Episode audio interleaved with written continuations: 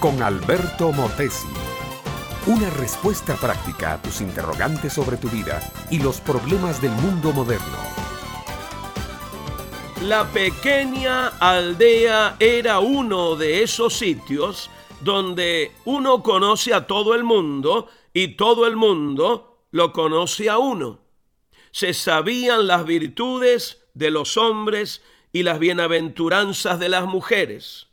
Solamente que allí no se toleraba el adulterio.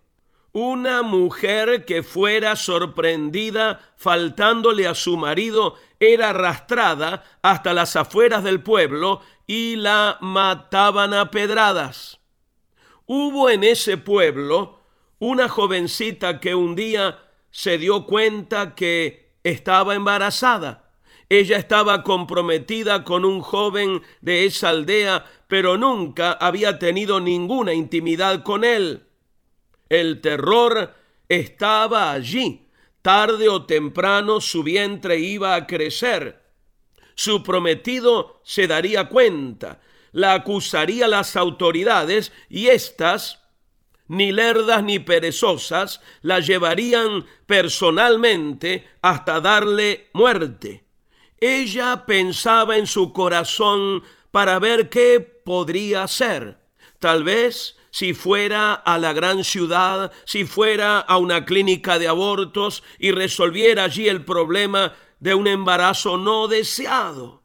Pero no, ella iba a afrontar las consecuencias con fe, con convicción, con seguridad. Ese niño que habría de nacer no era el hijo de ningún hombre que se aprovechó de la ausencia del novio y abusó de ella. Un ángel del Señor había venido a visitarla y le dijo que ella había concebido del Espíritu Santo y que el Hijo que habría de nacer sería llamado Hijo de Dios.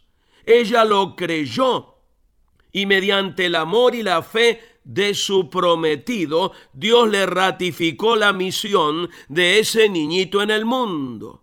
Un día en la aldea de Belén, cuyo nombre significa casa del pan, nació Jesús, el Hijo de María, el Hijo de Dios. La luz había venido al mundo.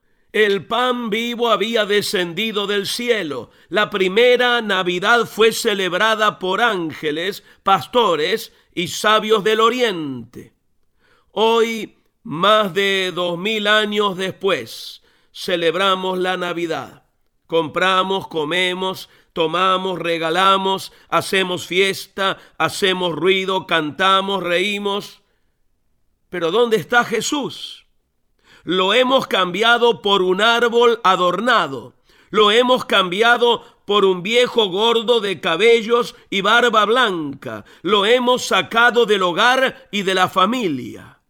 Mi amiga, mi amigo, Navidad es Cristo. No hay Navidad verdadera si no hay un Cristo verdadero reinando en el corazón y en la familia. Para que Cristo reine en tu hogar, primero debe ser el rey de tu corazón. Debes invitarlo a que entre a tu vida, no como un niñito indefenso en un pesebre, sino como un rey triunfador sobre la muerte, como el que pagó toda la deuda que tú y yo teníamos con Dios, recibirlo a Él como tu Señor y tu Salvador.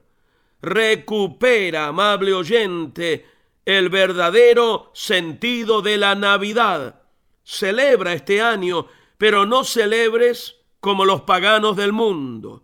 Adora como los pastores, canta como los ángeles y ofrenda como los sabios de Oriente. Este fue Un Momento con Alberto Motesi.